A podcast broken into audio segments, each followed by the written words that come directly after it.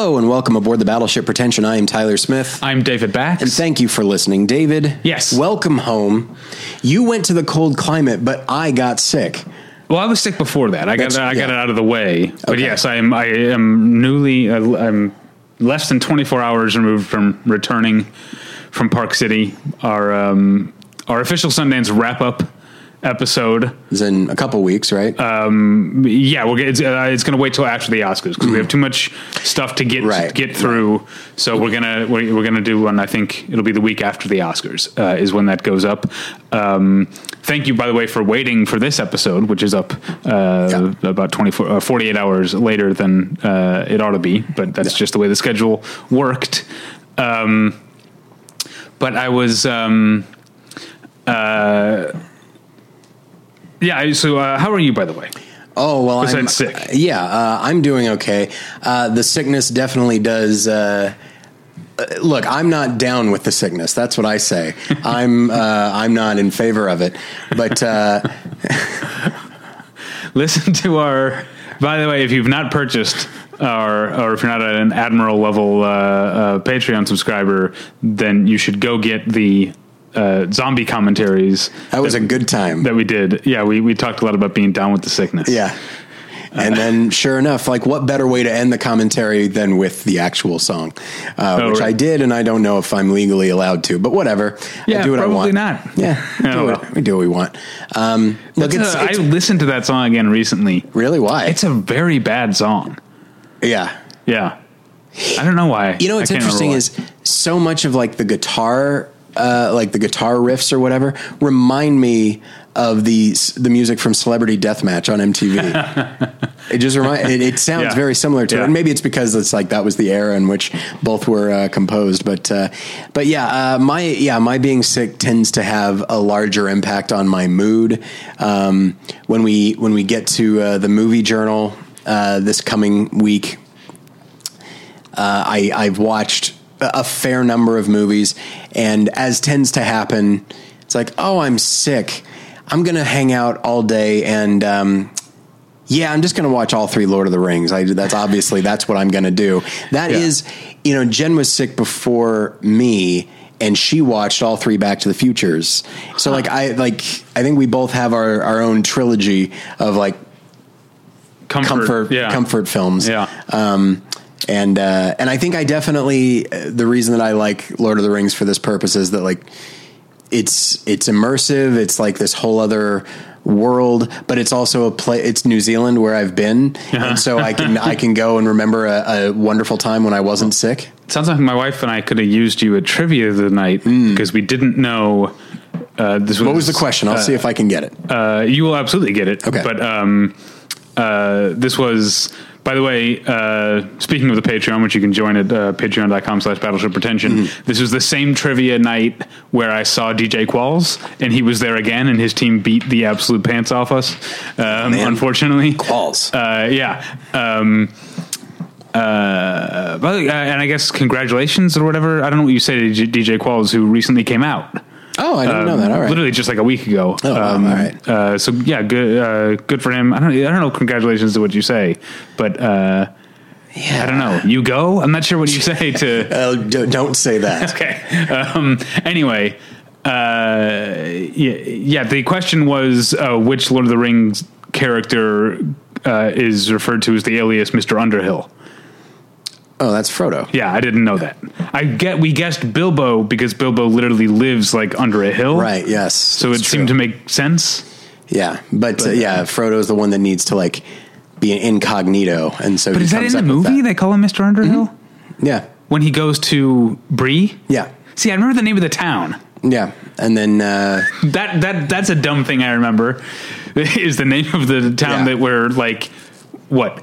9 minutes of the movie takes place out of a 12-hour franchise. I remember 9 minutes, 35 minutes into the first movie. I remember the name of the town. Well, we don't really see that many. I mean, I guess we see like the big cities of man, like Gondor and Rohan and that sort of thing.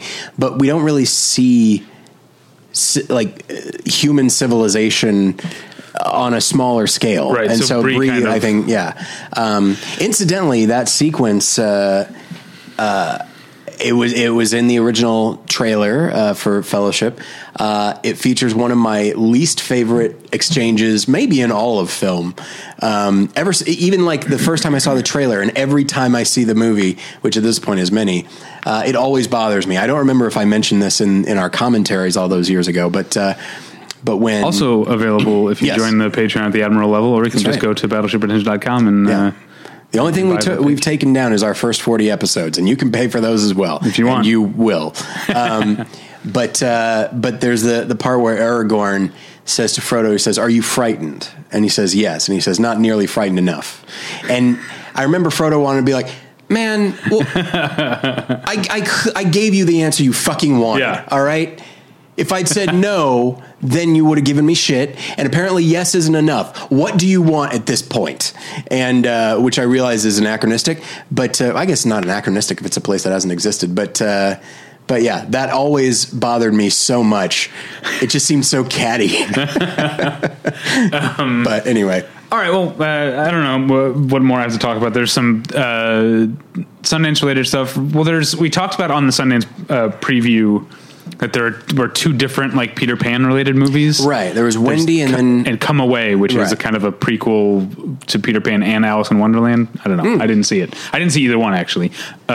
There's also, I saw reviews of Wendy and they weren't particularly great. Okay. Well, we'll put a pin in that. Cause I also, I should save this for the Sundance wrap up, but I'm always fascinated when like I'm at a festival and like multiple things happen in different, like, so the same thing happens in different movies. Like, last year at Sundance, I can't remember. Well, I didn't see Marriage Story at TIFF, but Marriage Story and Jojo Rabbit were both at TIFF, and they're both movies where Scarlett Johansson ties someone else's shoe. I did. I just watched Marriage Story, and I tweeted something about that. And so this Sundance, I saw two different movies, The Nest and Minari, both great movies that are both about a father and husband with two kids, older daughter, younger son, unilaterally making the decision to move his family, to relocate his family to another place that only he wants to go, and it has a bad effect on the family. It's weird that like that's specific. Very specific. Yeah. And also isn't there a subplot in Modern Family about that? Where like the husbands, I know they only have like one kid, but they want to move, or one of them wants to move. Yeah. The Nest and Minari are not really comedic movies. Right. Well, Minari actually has a lot of funny stuff. The kids are real cute in that one. But anyway, the point is, speaking of Wendy, is that these little things flare up on film Twitter, especially specifically like Sundance film Twitter, because, one critic whom I won't name, insisted there's that Sundance glow where everyone, and there's a festival glow in general. People like at other festivals, people are like, "This is one of the best of the year," whatever you but Sundance especially, I think, because of the like, we're all shut up in tents and theaters. With the cold outside, it feels like this camp type of feeling. Yeah, I think Sundance really, really intensifies, maybe exacerbates that glow. And so a critic tweeted that Wendy was the best Peter Pan movie ever. To which because I get annoyed by these things and I'm a bit of a troll, I tweeted, "There's never been a good Peter Pan movie," which is not, I know that's not true. That 2003 Peter Pan is solid. Luckily, a lot of people spoke up and said that what's his name? PJ Hogan? Is that the director? I think so. PJ Hogan's 2003 Peter Pan is real good. Yes, PJ Hogan. Yeah. And they're right. It's really good. My memories of the Disney one are positive. I don't know if it holds up. I haven't seen it since I was a kid, but I also a lot of it is great. And as much as I like Hans Conried's take on Captain Hook, I think they actually make him too comedic to such an extent that he's no longer threatening. Okay. And then Peter Pan and the Pirates. Did you ever watch that cartoon when we were kids? No. Tim Curry plays Captain Hook, and it was like a 2-season, maybe even just 1-season series that really very maturely explores like life on Neverland, and it was or It in Neverland. I don't know, but it was really good. And to my knowledge, it has never gotten any kind of DVD or Blu-ray release, but I think a lot of episodes are on YouTube, and it's definitely worth watching. It's a surprisingly good show. I also grew up, probably weirdly, the one I've seen the most often, although I'm looking at IMDb, I don't know if it was the 1955 or the 1960. There's two TV Peter Pans, both of which have Mary Martin playing Peter Pan. Yeah. I watched one of those all the time as a kid, and I don't know which one. I didn't realize there were two. But yeah, that one's great, and that one also reminds me. Let me ask you this. Did you ever have a feeling, like when you were a kid, did you ever watch and think, like, Peter Pan looks old? Because I'd say if that's the case, it was probably the later one. No, I don't remember that. I don't remember feeling that way. Hold on. I have to find something, because the fact that I watched the Mary Martin one reminds me of the hardest that I ever laughed at a joke. And All Difficult People was a very funny show. Did you ever watch it? No. Okay, I'm trying to look up the hold on. Is that the one with? I can't even remember. Is that with Rob Delaney? No, that's Catastrophe. Which one is Difficult People? Difficult People is Billy Eichner? Billy Eichner and Julie Klausner. Got it. Okay. Yes. There's a character, I'm trying to remember the actor's name, who plays like Billy Eichner's co-worker at this little cafe where they're all terrible people for the most part. Cole Escola is the actor, and there's the episode has that name. That's fun. Yeah, the episode has multiple references to the word akimbo, like arms akimbo. All right, and then when Cole Escola finally finds out what akimbo means, he goes, "Oh, I get it. Why don't they just call it the Mary Martin?"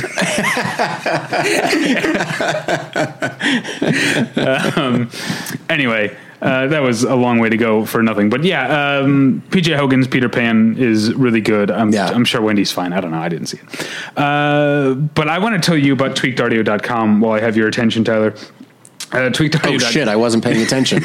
Does that negate what you were about to say? Yeah, tweakedaudio.com is where you go for professional quality earbuds in a variety of stylish styles and colorful colors. They look great. They sound great. Tyler and I both use them each and every day of our lives. Today I was listening to, of all things, a band that I used to listen to a lot in their first three albums when I was in middle school, Pearl Jam. Hey. Hadn't really... I know that Pearl Jam has like never gone away, never stopped putting out albums, especially never stopped touring. They've become like a sort of small, like a low-key, like Grateful Dead type of like touring band that people like follow around and stuff. But I hadn't listened to any of their music since probably over 20 years. I didn't listen to anything new that they put out. Yeah. I mean, I guess it was a few years ago now, but like Eddie Vedder did the score for Into the Wild. And I remember liking that. I remember not liking it. So they put out a new song called Dance of the Clairvoyance, which I listened to it and I actually like had to look. I was like, is this a cover of an obscure Talking Heads song that I somehow don't know? But no, it's Pearl Jam original that is clearly like almost like, but they clearly ripped off a title from like a Guy Madden film. Yeah, probably. But you know how Weird Al does like specific song parodies, but then he does like the style parodies. It's almost like Pearl Jam. Yeah, it's almost like Pearl Jam is doing a Talking Heads like style parody. Oh, that's fun. It's so Talking Heads. I'm enjoying it, but also just like puzzled by it. Like, is it like knowingly, like they're active? You think they're actively paying like homage? They can't not be, but yeah, it's definitely homage. It's not a joke. Okay, the song's not funny because I'm not sure if Eddie Vedder. He's probably not funny. He seems humorless to me. Yeah. Why else would Sean Penn get him to do the music for Into the Wild, starring Emil Hirsch? Yeah. You've got a nice little trifecta of humorlessness. Yeah. Kristen Stewart's in that movie. Boy. As much as I love her, also has a sort of reputation for not being especially funny. And then you got to get Zach Galifianakis in there, not being funny. That's right. Though he is Vince Vaughn. He's good in that. There's a lot of good people in that. Yeah. Yeah, Vince Vaughn seems like he's probably real annoying in real life, but when he's good, he's good. Oh, yeah. I finally convinced a friend of mine to watch Fighting With My Family. I thought he was really good at that. Well, that line when he's like, when they first meet The Rock and then he walks in, he's like, you don't get to just talk to The Rock. What do you, Make-A-Wish kids? And there aren't a lot of actors that could like sell that the way he could. Anyway... The Pearl Jam Dance of the Clairvoyants Talking Heads tribute sounded great on my tweakedaudio.com earbuds that are available at a low price at tweakedaudio.com. But if you use variable on a low price, they're very available in a variety of stylish styles and colorful colors. But if you use the offer code pretension at checkout, you get 1/3 off that low price and no shipping charges. So please go to tweakedaudio.com and use the offer code pretension. Achieving a gorgeous grin from home isn't a total mystery with Bite Clear aligners. Just don't be surprised if all of your sleuthing friends start asking, what's your secret? Begin by ordering your at-home impression kit today for only $14.95. Bite Clear aligners are doctor-directed and delivered to your door. Treatment costs thousands less than braces. Plus, they offer flexible financing, accept eligible insurance, and you can pay with your HSA FSA. Get 80% off your impression kit when you use code WONDERY at Byte.com. That's BYTE.com. Start your confidence journey today with Byte. Now, David, before we get into it. Oh, okay. I've been told that I haven't done a great enough job of pushing the documentary. It's not available yet, but it's called Real Redemption, REEL, The Rise of Christian Cinema, directed by me. It is going to be made available on the Faith Life TV streaming service next month, so I don't know the specific day. I will definitely announce it. It is an 85-minute visual essay-style documentary about the relationship between the church and Hollywood, eventually culminating in... pretty in-depth analysis of what Christian film is and what it can be and the impact that it's had on Hollywood and that sort of thing. I narrate it myself. And then the music was done by my friend Amsi Hernandez, who has worked with us every once in a while. Yeah. And it's not a perfect film. It's fairly low budget and there are time constraints, but by and large, I'm actually pretty happy with it. And, I just want to get people excited for it now. I had announced it on Facebook or Twitter or something. And somebody had said like, how is this the first time hearing of this? And I was like, I guess I haven't done a really good job of this. So I just wanted to let people know. It's not available. It's not available right now. Yeah. So I'm just trying to, you don't need to do that good a job. Yeah, I'm just trying to hype it up right now. Okay. And you know, what deserves more hype than a video essay style documentary? I'm looking forward to it. And I will say, Screener Link is available if somebody wants to review it for their website or something like that. But anyway, so just email me if you're interested. That sounds great. Also, before we get into it, I'm looking at your poster of The Insider, which used to hang in our apartment. Yep. And it's the home video release, and I'm suddenly annoyed when I never was. It says available on video and DVD. On and are capitalized.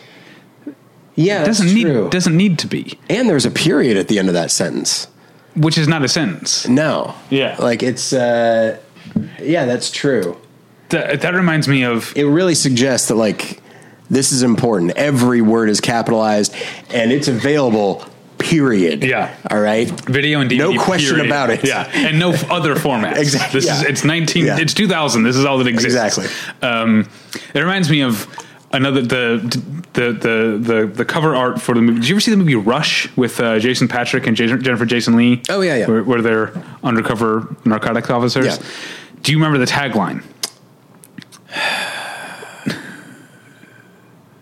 No. It's somewhere between the buy and the high, they forgot they were cops. It's not a bad tagline. Not bad. The cover says somewhere between the buy, comma, and the high, they forgot they were cops. That comma doesn't need to be somewhere between the buy and the high.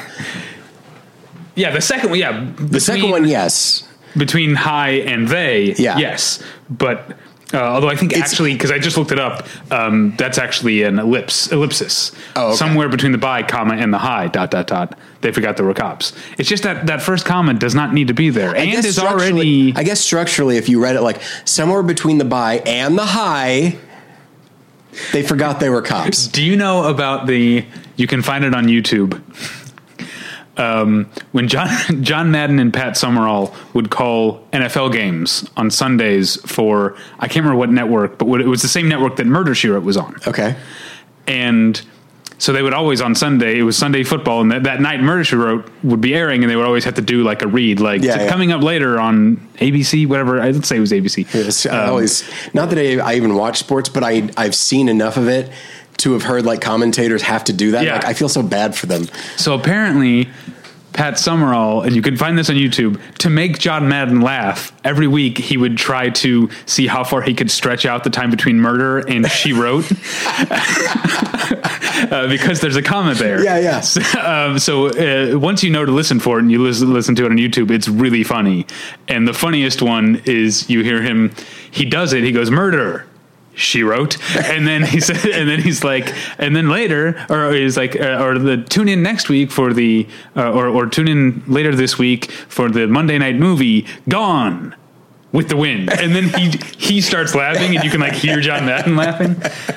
All right, we've gotten way off track. Yeah, yeah, okay. Let's get into it, shall we? Okay, this is the episode. Man, this. All right. There's a lot of stuff I haven't seen yet. Yep. Unfortunately, this episode is tough. This was tough for me. Yeah. So this is the episode we do before we do our top 10 every year. We because we're going to do our honorable mentions and underrated and overrated, but there's some movies that just don't fit into any of that we like. Right. And that we want to show some appreciation to, and maybe that we feel it aren't getting enough appreciation at the end of the year. Yeah. Type of talk. So we call this, it was Tyler's idea, but I'm taking co-credit for it. We call this the Through the Cracks episode. So this is movies that we feel fell through the cracks in 2019. Yeah. And between, like, I don't go to as many screenings as I used to. Just in general, I don't see as many movies as I have in the past. And so between because we cover 17 total movies in our end of the year. Right. Between each. I mean, there's some overlap, but yeah, we each have 17 slots to fill. But between that and the fact that easily there's like a bottom 8 or 9 that is like, I would never recommend these to anybody. That leaves me with like some pretty slim pickings. And I always worry that like, well, what am I going to say that I haven't already said on the movie journal? Meanwhile, the movie journal could have been 6 months ago. Yeah, that's fine. I don't care about that. I will repeat myself. Repetition works, David. Repetition works, David. Some Natural Born Killers. Oh, got it, yes. He says it twice, obviously. Mm. What's difficult for me is that I feel like the further mine are in alphabetical order completely by accident. Oh, wow. Wow. Mine are not. That's crazy. Okay. Sorry. I interrupted. I apologize. Well,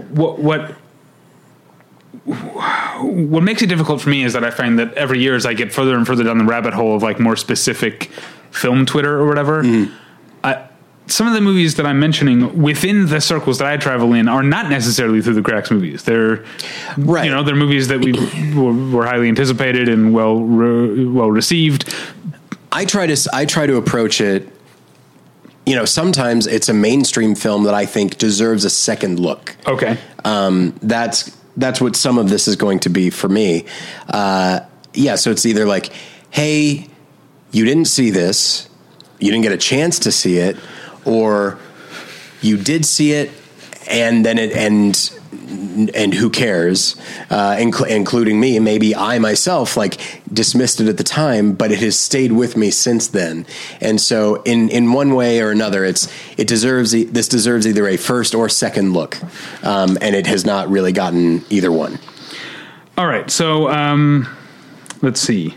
You haven't seen my, are you going? I'm just going to go and I guess I'll go in alphabetical order. That wasn't the plan. So have I seen the last one you're going to talk about? Because you haven't seen the last one I'm going to talk about. I don't think. All right. Well, why don't you start anyway? Okay. So the first is, Robert Rodriguez, Alita Battle Angel, which I didn't see. Fell through the cracks for me. Yeah. I seem to recall it did okay, nothing amazing, but there is a small contingency of people that have really championed it. And it's, as often is the case with these films, they're not amazing. You know, they're not, like Otherwise, they'd be in our top 10 or top 15 or whatever. But they are memorable for whatever reason. And Alita Battle Angel is a film that I saw in the theater, and I thought it was structurally a mess. And there were things I appreciated about it, but for the most part, whatever. And then I think I mentioned it when we did like our mid-year thing, because I hadn't seen very many movies. I think it was in my top 10 just by default. We did a top five. Oh, okay, yeah. And actually, one of mine that I'm going to talk about was in my top five at the mid-year. Yeah, and I think another one of mine will be as well. And so while Alita has been bumped pretty far down the list, it is a film that just, I appreciate its level of ambition. I appreciate as when Robert Rodriguez is like at his best, he's doing what interests him. And maybe other people are interested, maybe not. He doesn't care that much, and I appreciate that. And he's making the movie he wants to make, and there's a rollerball element to it. There's a Terminator element to it. It's batshit crazy, ultra violent, and at times extremely disturbing. Really great visual effects, characters that I find myself connecting with. There are times when I feel like the thematically and maybe even narratively, it's incredibly shallow, but the world is so well. It's so not well conceived. I can't think of the word. Fully realized? Fully realized. Thank you. That's it. It's so fully realized that they definitely, they hint at a sequel. I don't know if the film did well enough to warrant one, but if they made one, I'd see it. Because granted, this is a post-apocalyptic world. I'm not enjoying being in it, but I got a real sense of what it was like. And I'm happy, like I'd be eager to return to it. It reminds me in many ways of a movie that came out a few years ago, which was Warcraft, which is a film that is also imperfect, but I still enjoyed it because I really feel like the filmmaker in both cases was really invested in making a film that was interesting to him. And yeah, Alita Battle Angel is just, I think you would enjoy it quite a bit. You're a Rodriguez fan. And I think you appreciate just crazy ass ambition, and that's this movie. And, I'm very happy. I'm very happy I saw it in retrospect. At the time I walked away being like, yeah, all right, fine. But it has stayed with me, longer than I expected it to. I'm going to start with a movie that, definitely wasn't on my first half because it only snuck out near the end of the year. I saw it at TIFF, but it did get a very small official release, and that's Varda by Agnès, final film by Agnès Varda.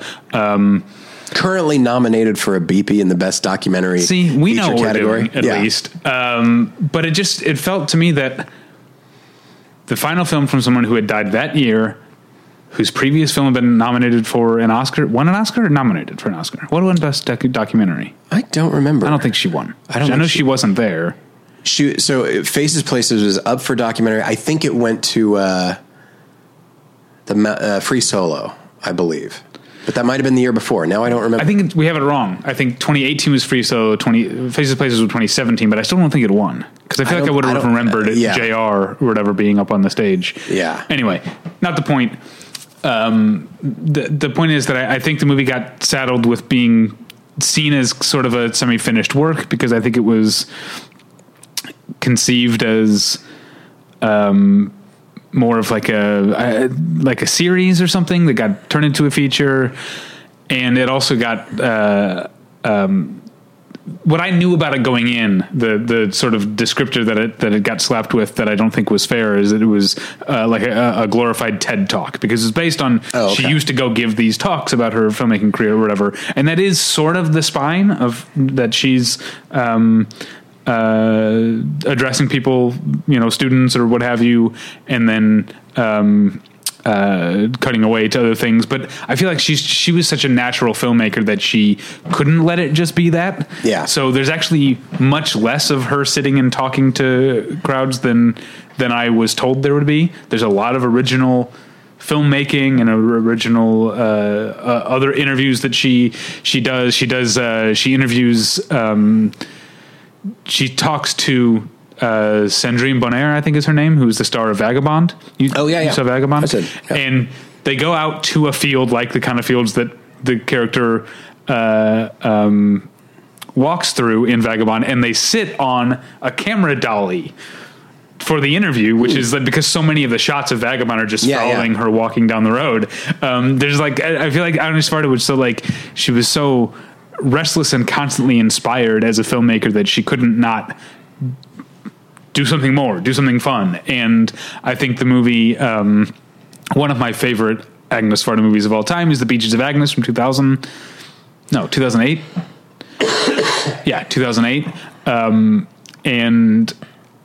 I feel like Varda by Agnès kind of works as a companion piece to Beaches of Agnès, because Beaches of Agnès is very much about her life and career from her personal experience, her personal history standpoint, whereas Varda by Agnès is about her career much more from a filmmaking standpoint, which is interesting because it's not something that she was a photographer. She didn't know filmmaking. She sort of made it up as she went along. And so I don't know that there's a lot of her talking about filmmaking, like, mm-hmm. Why did we use this, why did we shoot on a dolly, why did we do this, and so it's interesting to see her sort of, in a way, kind of revisit some of the same ground as Beaches of Agnès, but from a different standpoint. I found the movie to be an absolute delight to watch, and I'm glad that the BPs at least acknowledged it. All right, what won 2017? Icarus. Beating out Faces Places, and then Free Solo was 2018. Yeah, so I thought you liked Icarus. No, I did not like Icarus. Isn't that the one where, like, the documentary starts being about one thing and winds up being about another? Yeah, except the guy keeps trying, like, even after it's like to become another thing, he keeps going back to his weird little scheme or his gimmick, and I'm like, come on, yeah, we don't care anymore. Go with the flow, man. Yeah. Okay. Next for me is the film, much to my surprise, the Christian film Breakthrough, which is in many ways not a good movie, and in other ways a very refreshing movie. And so this is rooted very much in the idea of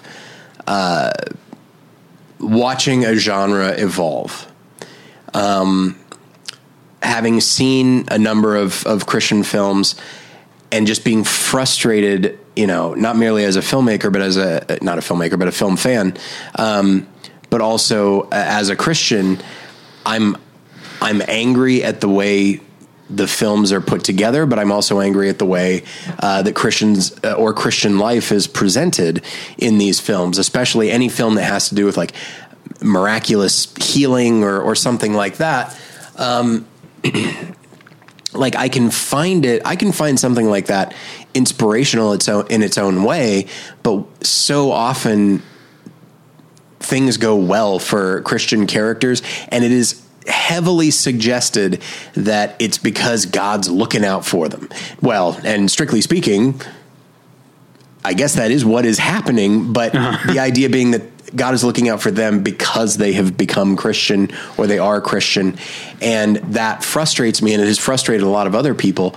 So you get Breakthrough, which is based on a true story about this, this high school student who breaks through the ice of a frozen lake and is, like, underwater for a long time, like 20 minutes. And then they find him. Wow. Yeah. They find him and he's dead, basically. Yeah. And they take him to the hospital, and, like, as his, I don't know how much of this action, of this part is true, but, like, his mother is standing by his body. Like, that's, everyone is thinking about it in that way. And she, like, prays for him. He comes back to life. There's no brain damage. Everything's fine. So it's like, all right, well, that's an inspiring story. Yeah. But one thing that I love about this movie is, well, there's a couple things. One is that you see, so the kid is in like he's awake, but then he like goes into a coma and they're trying to figure out the level of brain damage he's experiencing. And so you have Chrissy Metz and Josh Lucas playing his parents. Okay. And while they're just sitting and waiting, they actually don't spend a lot of time together. In fact, like Josh Lucas cannot deal with the hospital. So he just leaves a lot of the time. And that leaves Chrissy Metz kind of on her own and he's on his own. And they just keep like kind of sniping at each other over this very unfortunate situation. And I'm like, that is more likely in any situation, Christian or otherwise, that like the grief of a child who is gone or is sick can take a toll emotionally, because everybody's going to react in their own way. And what happens if people react in a way that is in conflict with each other? So I really like that. That rings very true to me. And it suggests that, yeah, Christian, just because the characters are Christian doesn't mean that they're always going to act the right way or respond the right way to a negative circumstance. But then the other thing is, so once the kid wakes up, one thing I really love is that other Christian films would have ended there. Here, brilliantly, in my opinion, they explore the idea of why him and why not someone else.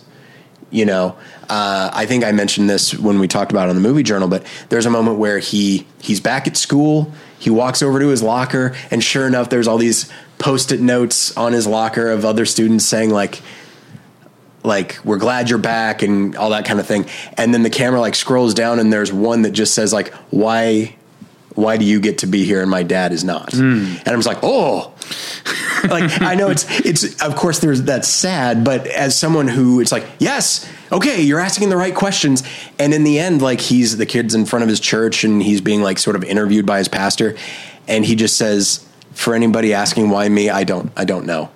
And I love that. And I also like how many adults are like, because this has happened to him, they kind of, they sort of assume that he's just like wise, that like he has some kind of insight into what happened to him. He's a 14-year-old kid. He doesn't know shit. Uh-huh. And so the idea that he doesn't have a big, profound insight at the end, it ultimately boils down to, I don't know, is something that I found so refreshing. Granted, the way the film is shot, the way that it uses music, it falls into a lot of the same stylistic traps and some structural traps of other Christian films. But to me, it's exciting to see just these little bits of like the evolution of a genre. And I think Breakthrough is certainly from an acting standpoint as well. I think Chrissy Metz does a great job, but yeah, like I don't remember how well it did. And the fact that the movie Overcomer by the Kendrick brothers came out a few months later and did way better. And it's a much worse film. And that's discouraging. Overcomer did better than Breakthrough? I believe so. It might just be that it was made for such a low budget that anything it made was like pure profit. But yeah, so well, you know what Breakthrough has that Overcomer doesn't? An Oscar nomination? An Oscar nomination. That's right. Who did this? It's for song. Diane Warren. I just thought that's what I was just looking up. Fun fact, and I'm embarrassed by this. Anytime I say anytime I reference Elizabeth Warren, I might accidentally say Diane Warren. I don't know why that is. In the same way that, I don't know why that. Oh, and who is it?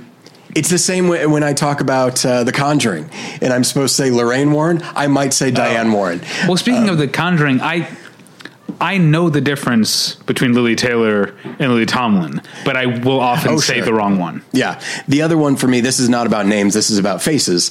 And I think I've said this before. If you tell me to picture Richard Armitage, I will arrive at Mark Strong mentally. And that's not that's not Richard Armitage's fault or anything like that. And they don't even really look similar-ish, but I'm so much more familiar with Mark Strong than I am Richard Armitage, even though he's great in Hannibal. He was just in the movie The Lodge, which I just saw, and he's quite good in it. He was in those Hobbit movies. He was. He was also in Into the Storm with a shaky grasp on an American accent, but he's gotten much better at that.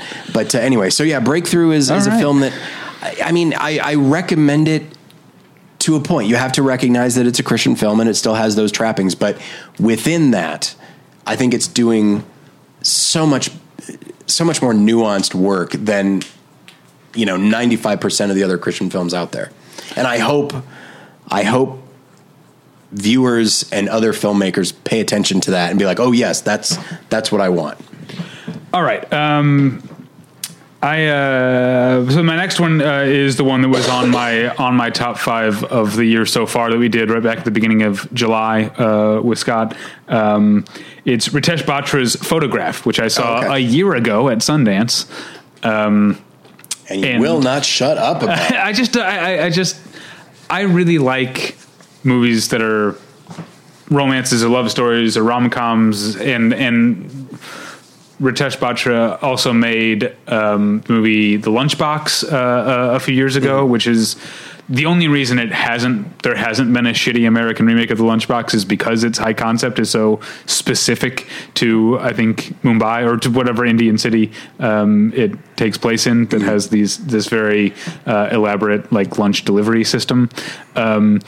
And Photograph is similarly starts with kind of a recognizable, or you could see easily sort of accessible rom-com type of high concept where you've got a lower class, lower economic class. I don't mean that he, you know, rests his elbows on the table at dinner or whatever.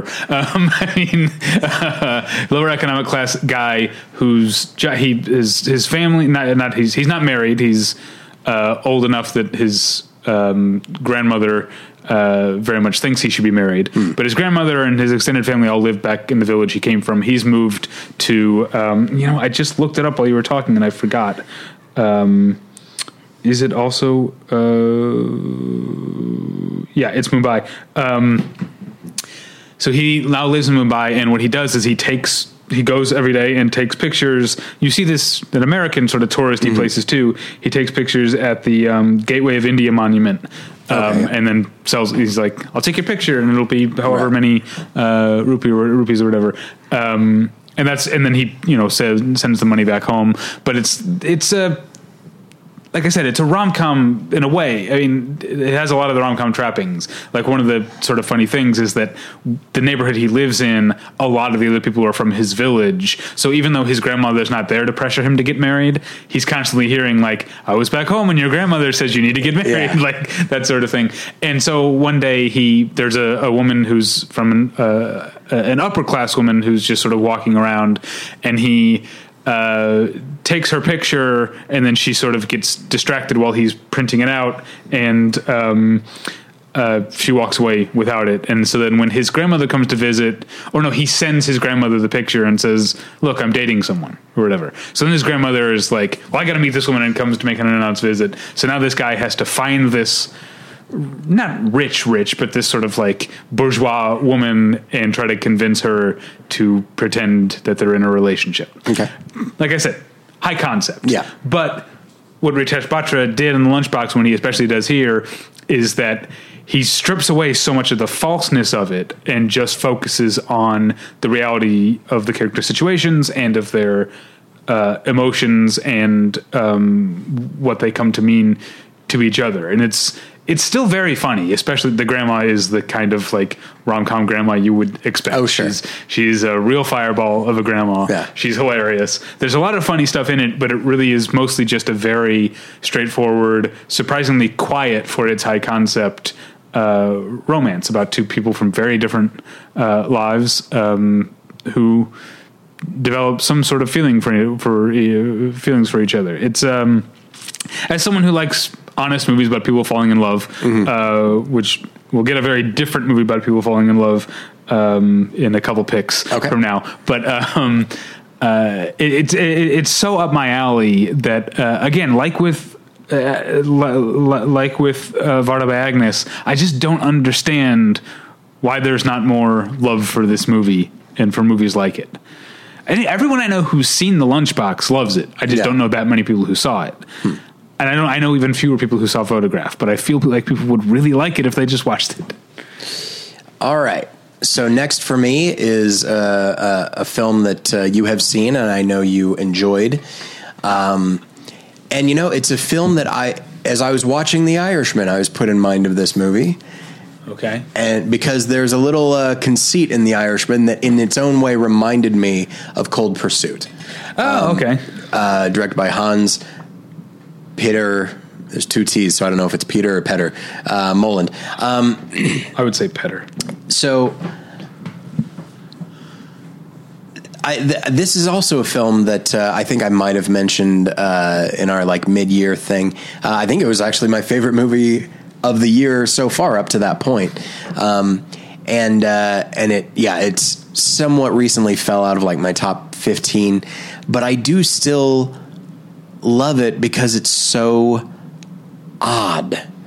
I mean, it's a remake by the same director, yeah. So of course he's going to bring a. Have very you? Well, I've never watched In Order of Disappearance. Have you? I haven't. It's available on Netflix. I would like to see it. I was going to say, I think because whatever year it came out, I think Magnolia maybe might have released it in the States, and I have a screener at home that I have never watched, but apparently it's on Netflix, so you can watch it that way. Or it might not be. It might be like Hulu or something, but it's on one of the streaming services. But anyway, so, of course, you have this director who's bringing this different sensibility, and it really feels like it. Like, knowing full well, like, going into it, I knew, because I think you had told me, that it's very quirky, and it's funny in its own way. But for the first 10 to 15 minutes, as I'm watching, I'm like, all of that faded away, because it's directed and acted in such an earnest, you know, grieving, mournful way. And then stuff starts to fade in. And it's like what's going on here? I had that same experience, which is, I didn't realize there was anything funny about this movie until they go to identify their son's body. And that scene, do you remember?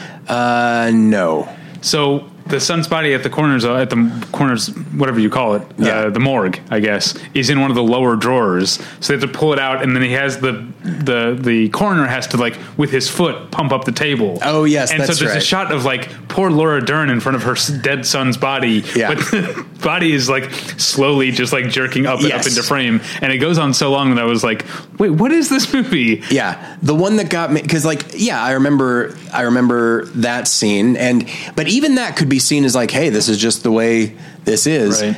It wasn't until Liam Neeson is about to kill himself and has the barrel of a gun in his mouth, and then someone shows up and he's like, oh, like with that, and I'm like, okay, right, I see now. Not only that, this like is humor. Like he got caught sneaking a bite of cake late at night. Exactly.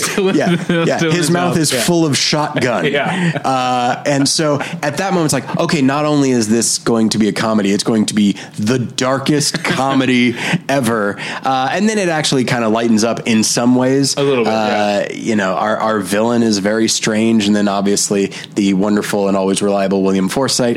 But within that, it still even moments like that shotgun thing, like, at no point does Liam Neeson's character know he's in a comedy. Mm-hmm. He certainly doesn't act like it. There's no winking. He's 100% sincere. He might occasionally kind of acknowledge the absurdity of something, of what's going on, but he is, he's committed, and there's insanity going on around him.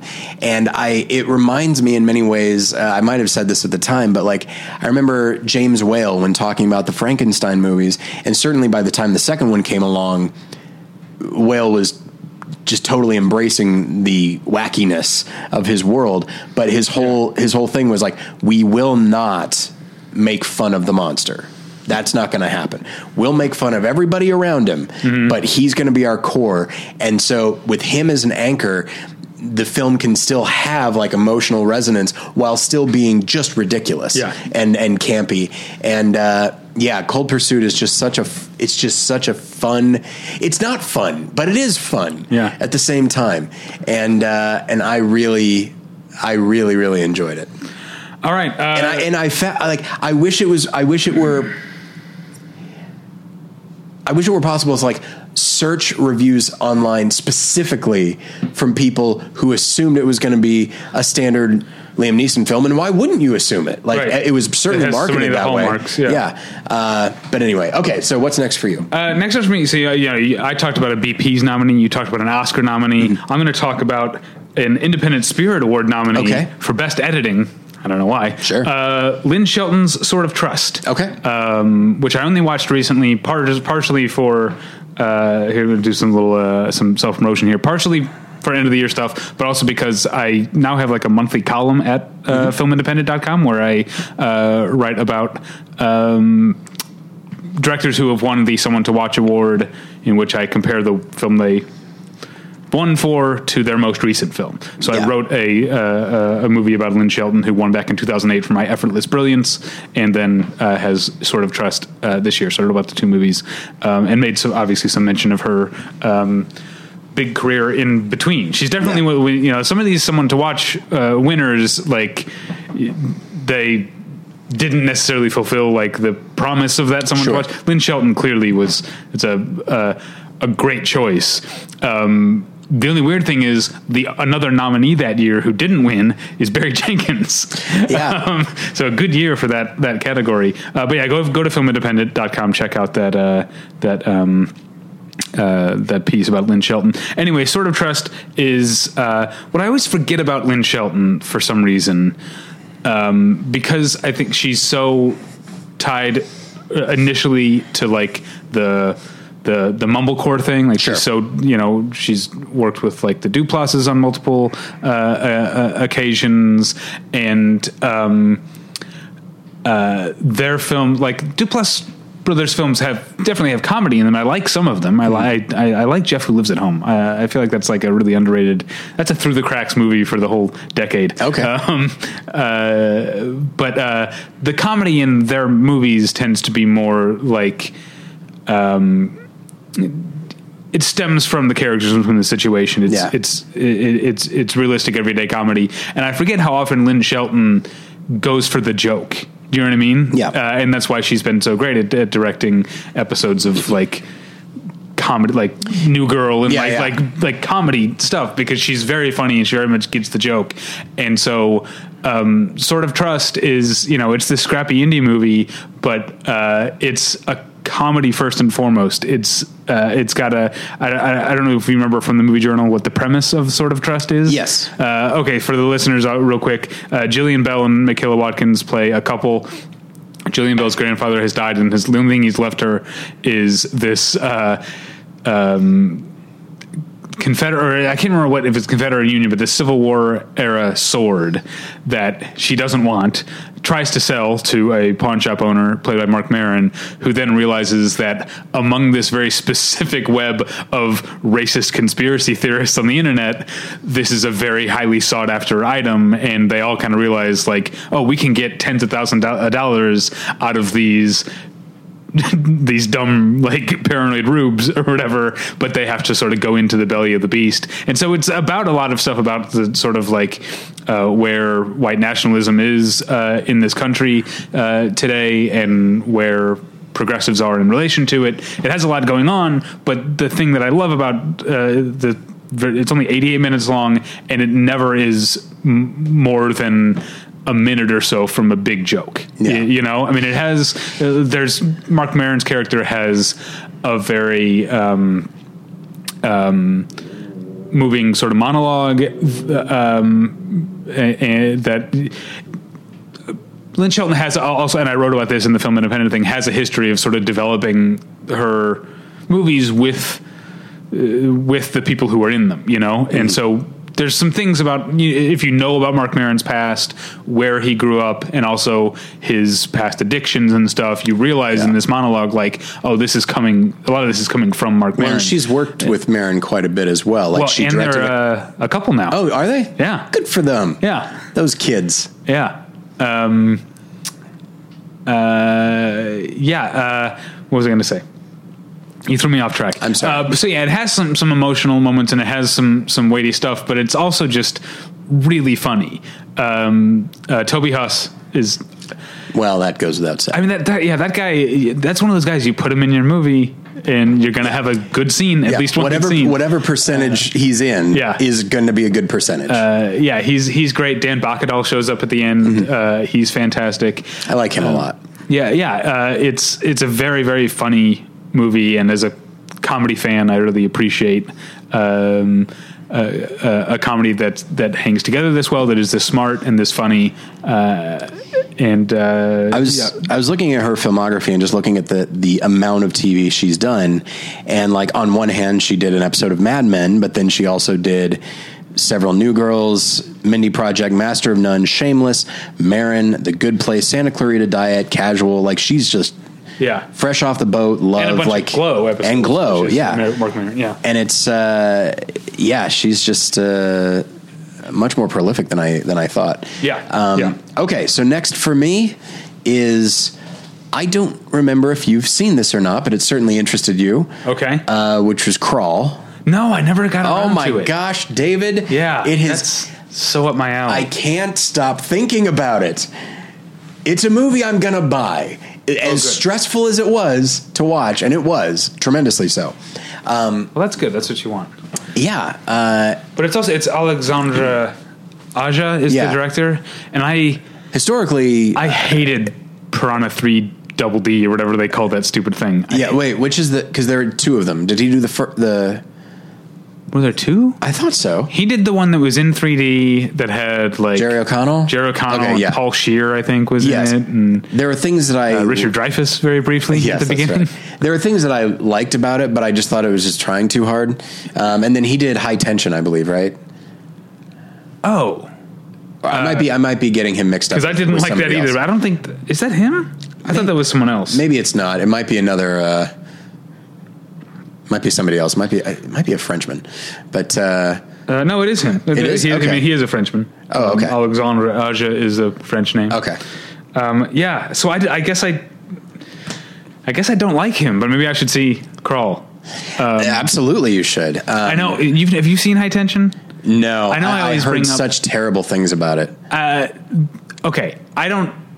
I don't think plot holes are a reason to dislike a movie. No, not at all. But I love the Roger Ebert line about High Tension. I don't know if you remember this, and it only makes sense if you've seen the movie, but he says, not only does High Tension have a plot hole big enough to drive a truck through, but a truck is literally driven through the plot hole, which makes perfect sense if you've seen the movie. It's a very funny line.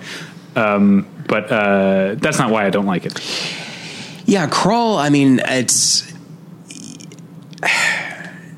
This is something I was talking with a friend of the show, Jason Eakin, about this the other day, because he watched Crawl and we were just talking about why we like it so much.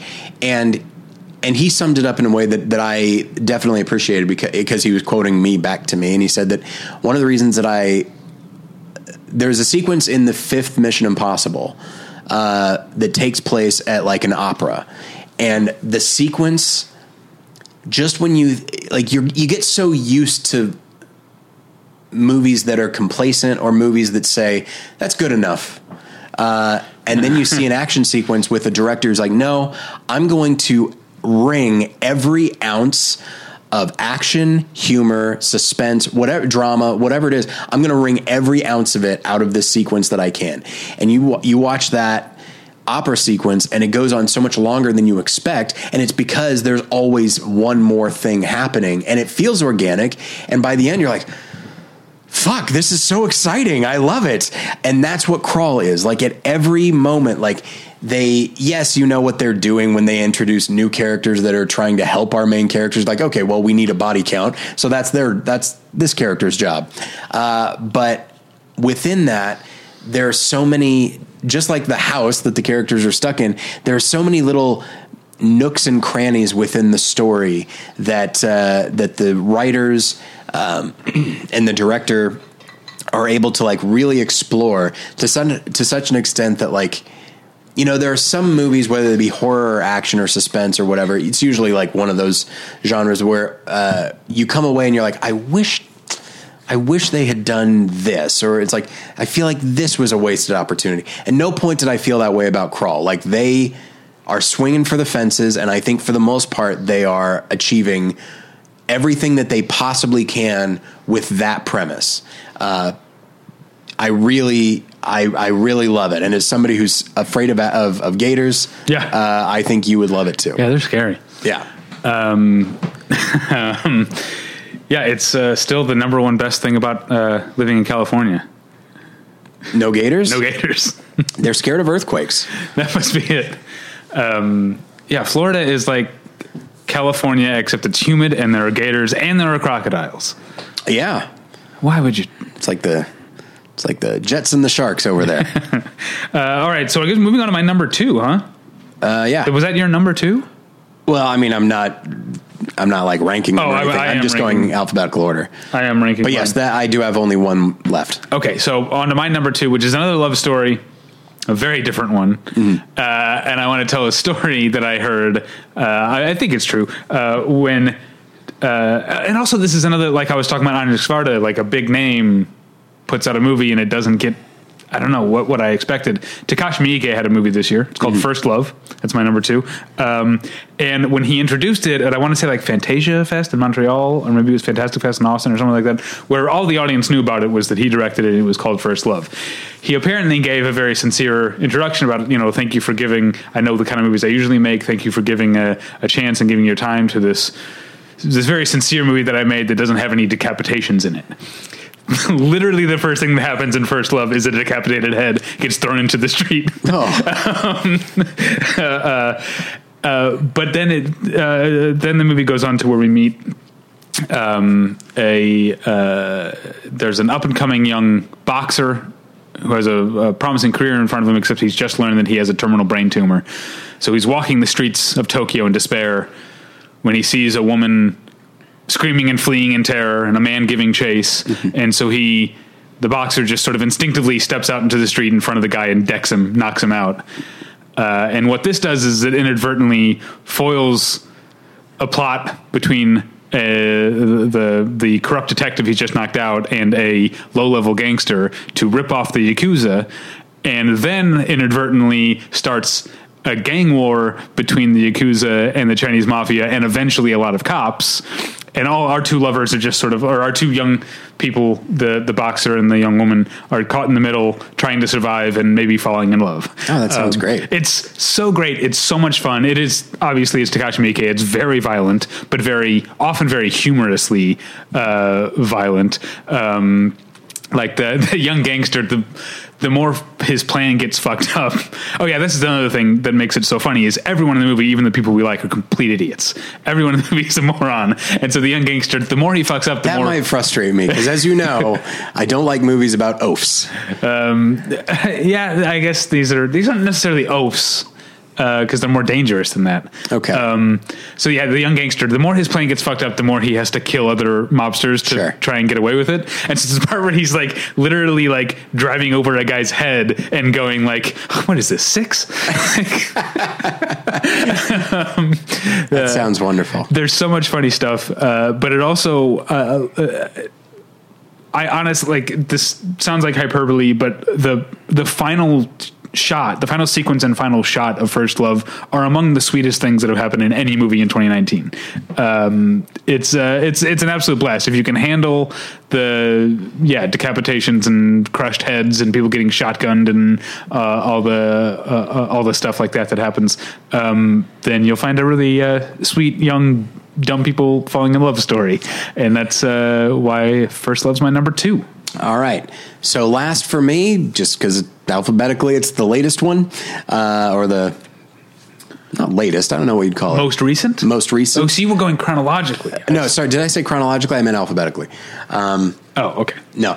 In fact, the more I think of it, and maybe this is worth noting that, like, I think most of these were like in my top 5 or top 10 around the same time, and then we moved into Oscar season and you start seeing movies that, and I feel bad when studios are ultimately saying like, no, these are the movies that are good, and then sure enough they wind up being in my top 10. I feel like I'm just walking into their trap or whatever, but yeah, so this is a film by a director who is hit and miss with me, often at the same time, and that's Alex Gibney.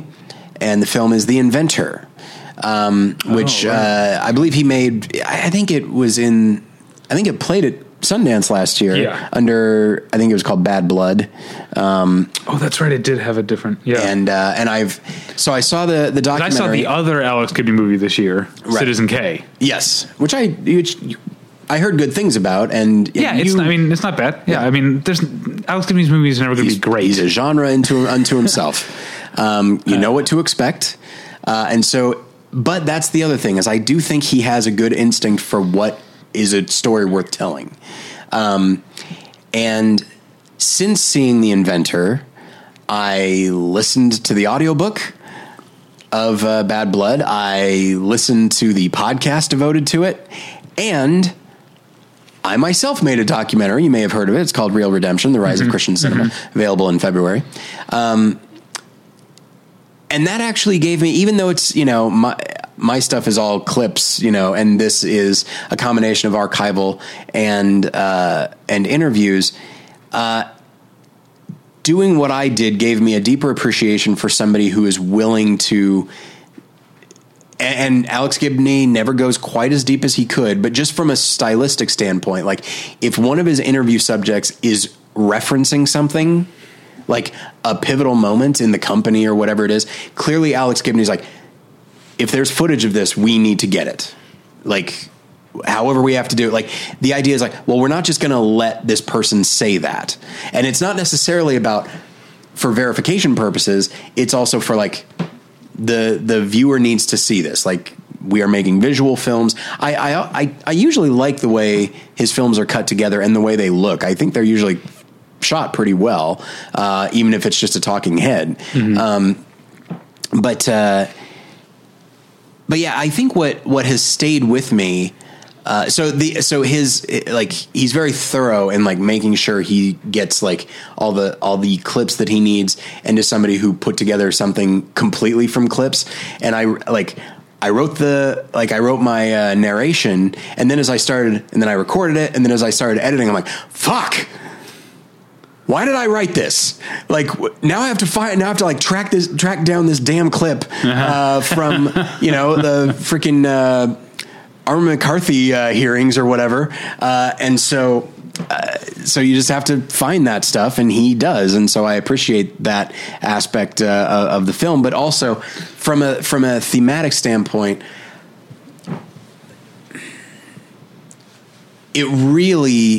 it is a film and a larger story, very much of its time. This young woman she's charismatic. She has an idea that people really like, and she plays up concepts that are, if you'll pardon me, I'm going to use both. The way that like Obama said, like hope and change. The way Trump says great, like we're going to make it great, like very big, broad concepts, and who doesn't want to be on board with greatness or hope? Yeah. Those are things that by and large, Sarah Palin. Well, fair enough. I mean, in the larger sense, not in personal achievement.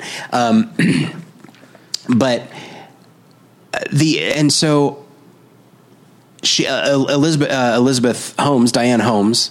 That's a reference to a stupid thing I said earlier. Anyway, right. Yeah. Lorraine Holmes, pardon me. Yeah.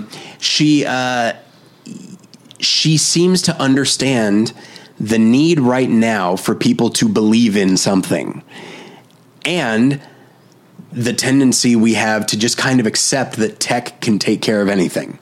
And she sees those two things, puts them together, recognizes that she herself has a story that is going to inspire people. Who doesn't want to be on board, given the conversation last few years? And admittedly, this was a while ago, but like, who doesn't want to be part of it, of like a young woman doing well in tech? Here we go. Like, right. I want to be a part of this, so there's also a narrative going on I'd say cultural. I mean, it's political as well, but there's a cultural narrative there that people want to be on board with. And so like she's able to exploit all of these assumptions and all of these desires that people have to such an extent that people wind up defending her way longer than they probably would have if any one of these things was missing. And so it really is, I think Alex Gibney tops out at a B+ at any given point in his career. He never quite flips all the way over to an A in his filmmaking. What I said about him, he has good instincts, I think. When I was talking about Citizen K on the EAFI Fest wrap-up episode, what I said about him is, unlike a lot of other documentarians who are working today who make these sort of like profiles or like these hot button like issue type movies, Alex Gibney is never disingenuous, or at least tries not to be. Yeah. Like that's part of my problem with part of what's interesting about Citizen K is that he's clearly conflicted about the person that he's profiling because this guy's been so cooperative with him and like they've become friends, but also is potentially a piece of shit. But he's not lying to you, Alex Gibney. And sometimes he's not lying to you about his own disdain for the subject, you know, because I saw Going Clear. And in this, like often also, with musical choices, like what's I can't remember what the name of the WikiLeaks one was. Oh, I saw that. Was it We Sell Secrets? We Steal Secrets? We Steal Secrets is what it is. That one, there's also the Lance Armstrong one. Like, he has this tendency to be like, I'm going to make a documentary about this person. Oh, it turns out they're a piece of shit. And I hope that's what it is, as opposed to... That's what it feels like. It's like, I'm going to make this movie about a piece of shit. And now I'm going to be in on telling them they're a piece of shit. Right. Even though the audience already knows. But that's the thing is I do think that he has an instinct for what stories to tell and understanding the way to tell them that links them into something larger than the specific story he's telling. Like I said, when I think of The Inventor and the story of Elizabeth Holmes and Theranos, I think of like, yeah, I don't think this could have happened this way at any other time. And I do think that like Gibney, in every possible way, good and bad, is a documentary of this time. And The Inventor is a very compelling film, as his movies often are, imperfect, but compelling. All right. Moving on to, wait, is Josh Brolin better as Theranos in this movie or in the Avengers movie? Moving on to my number one Through the Cracks movie of the year. That deserved more. I should have laughed. I'm sorry. Which is yet another movie that was at last year's Sundance Film Festival. Like, apparently it was a good year at Sundance. Was this year better? I know, though, I don't want to spoil. Yeah, no, we'll get to it in a couple of weeks. This year was really good. Okay. All right. So moving on, my number one, talked about it, with last year's Sundance. And then we talked about it again in our fall movie preview. It kind of snuck out a little bit in October, I think. Daniel Scheinert's The Death of Dick Long. Oh, okay. Which I know you still haven't seen. No, but I was looking at your review, recently. Sorry. I was thinking of a different thing. I have read that review and I've read other reviews of it. And, I've heard great things. It's on the one hand, it's a very sort of, its premise is what it is. It's a raunchy sort of bro comedy about dumb bros. Again, like First Love, it's movies about idiots. I like them. It's about dumb bros, but it's also a really sad movie about, I think, a type of, not necessarily toxic masculinity, it doesn't go that far, but a type of masculinity that in a world that's changing, I think, for the positive in terms of what we expect of genders, is a type of masculinity that is no longer of any use. And so you've got these like kind of, if it ever was, but now it also no longer has any currency, I think, or increasingly doesn't have any currency anymore. So it's kind of like it's a sad movie about like, a bygone stupid era. Yeah, essentially. I mean, cause it's about, there's three guys. One of them is named Dick Long. They're in a band, quote unquote. But mostly that just means they go over to one of the guys' houses, play covers of Stained and Nickelback and Creed songs and get drunk and high together. And then one night they decide to get especially high. Andre Highland's character says, y'all want to get weird. There's sort of a fun montage of them getting high, and then it cuts to the main guy whose name I forget, Michael Abbott Jr. and Andre Hyland. Dick Long, played by director Daniel Scheinert, is bleeding in the backseat. They're dropping him off at the emergency room and driving away. We don't know what happened. Yeah. Dick dies at the hospital, and so it's Zeke and Earl. That's Michael Abbott Jr. and what other names could they have? Yeah, so Zeke and Earl then have to spend or the rest of the movie. They spend the rest of the movie trying not to get caught for whatever, trying not to let on that they were involved in Dick's death, whatever it was. And the only reason they last as long as they do without getting caught is that the cops aren't any smarter than they are. In my review, I wrote that it's a movie about cops and criminals, where the dramatic question is who will out-stupid whom. Okay.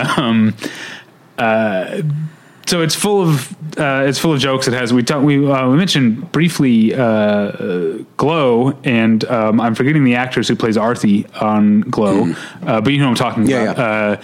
Yeah. She's in it as Andre Highland's friend. So it's very funny, but it's also very, very sad. It's Daniel Scheinert is one of the two directors, one of the two Daniels who directed Swiss Army Man, right? Which is also a very outrageously funny but poignant movie, and that's what Dick Long is as well. And it's a movie that has stuck with me. That I think it's ugly. It's the depths to which it goes. And the ugliness of the characters at times, and I almost feel bad. It's not a twist. We've talked about the difference between a twist and a reveal. Mm-hmm. The moment when we find out how Dick died, I think is even at the screening at Sundance was a hugely divisive moment. Oh. You had, I think, half the audience bursting into laughter and half the audience groaning when you find out how Dick dies. Now I gotta see it. You really do have to see it. I don't know how to wrap it up. I already said everything I need to say about the movie, but it's real funny, real sad, and real current. Okay. All right. Well, that's it. That's it. Listeners, of course, in the comments, if you saw a movie that you feel like didn't get talked about enough or didn't get seen enough, or maybe was dismissed wrongfully, then you can leave that in the comments. One of the good things about any year-end stuff is that it allows people to recommend the stuff that really resonated with them, and so that's what this can be for you as well. So please feel free to do that. All right. You can find us at battleshipretention.com. You can email us at David at battleshipretention.com or Tyler at battleshipretention.com. I'm on Twitter at DavyPretension. If you log on to the website these days, you'll find a lot of Sundance coverage, but also recently on I Do Movies Badly, Jim talked about Reed Morano's directorial debut, Meadowland. The movie Meltdown guys talked about the Oscar nominees. The other stuff like that is all at Sundance, all at battleshipretention.com. Tyler, you're on Twitter at Tyler Pretension. I am. Do you have anything else to plug? Over morethanonelesson.com, I did do an episode about Todd Phillips' Joker. As I thought might happen, there are people that disagree with me. Huh. The companion film is... Joel Schumacher's Falling Down, like a lot of people have been talking about Taxi Driver and King of Comedy, which is understandable, but invariably, I loved Falling Down in high school, and then I kind of moved beyond it, and then I kind of circled back around, because what happened was, in high school, you look at Michael Douglas's character and you're like, yeah. Then you grow out of that, and you're like, ugh, I'm an adult. Yeah. Then you circle back around and you see Duvall, and you realize, okay. Here we go. We have two leads, and he's the other one. And it's the inclusion of that character, or a character that's like that I think Joker really could have used, and historically could have had. You could have had a young Jim Gordon in there very easily. And when you think of The Killing Joke, there's always been this weird parallel. Yes, Joker's the antithesis of Batman, but he tends to zero in on Gordon a lot as the paragon of sanity. And it's I'm going to screw this guy up. And given the nature of Todd Phillips' Joker, it's they could have done that. Mm-hmm. And I think had a much more focused message. But anyway, so if you liked what I said just then, imagine it for an hour and then that's what you'll get at morethanonelesson.com. I was thinking of Falling Down recently because, as you'll remember from the last, as you'll remember from the last Movie Journal, I recently saw for the first time 1983's Valley Girl, directed by Martha Coolidge, in which the lead character's like super crunchy granola understanding ex-hippie dad is played by Frederick Forrest, whom I will always think of first and foremost as the neo-Nazi from Falling Down, even though I later went and loved One from the Heart. Yeah, and I've seen him in a bunch of I think of him as Chef first from Apocalypse Now. Yeah, I definitely saw Falling Down before I saw Apocalypse Now. Yeah, me too. And so I will always think of him going like, think about it. So it's weird to see him playing this super nice understanding hippie dad in Valley Girl. Anyway, that's it for this week. Thank you for listening. We'll get you next time. Bye. Bye.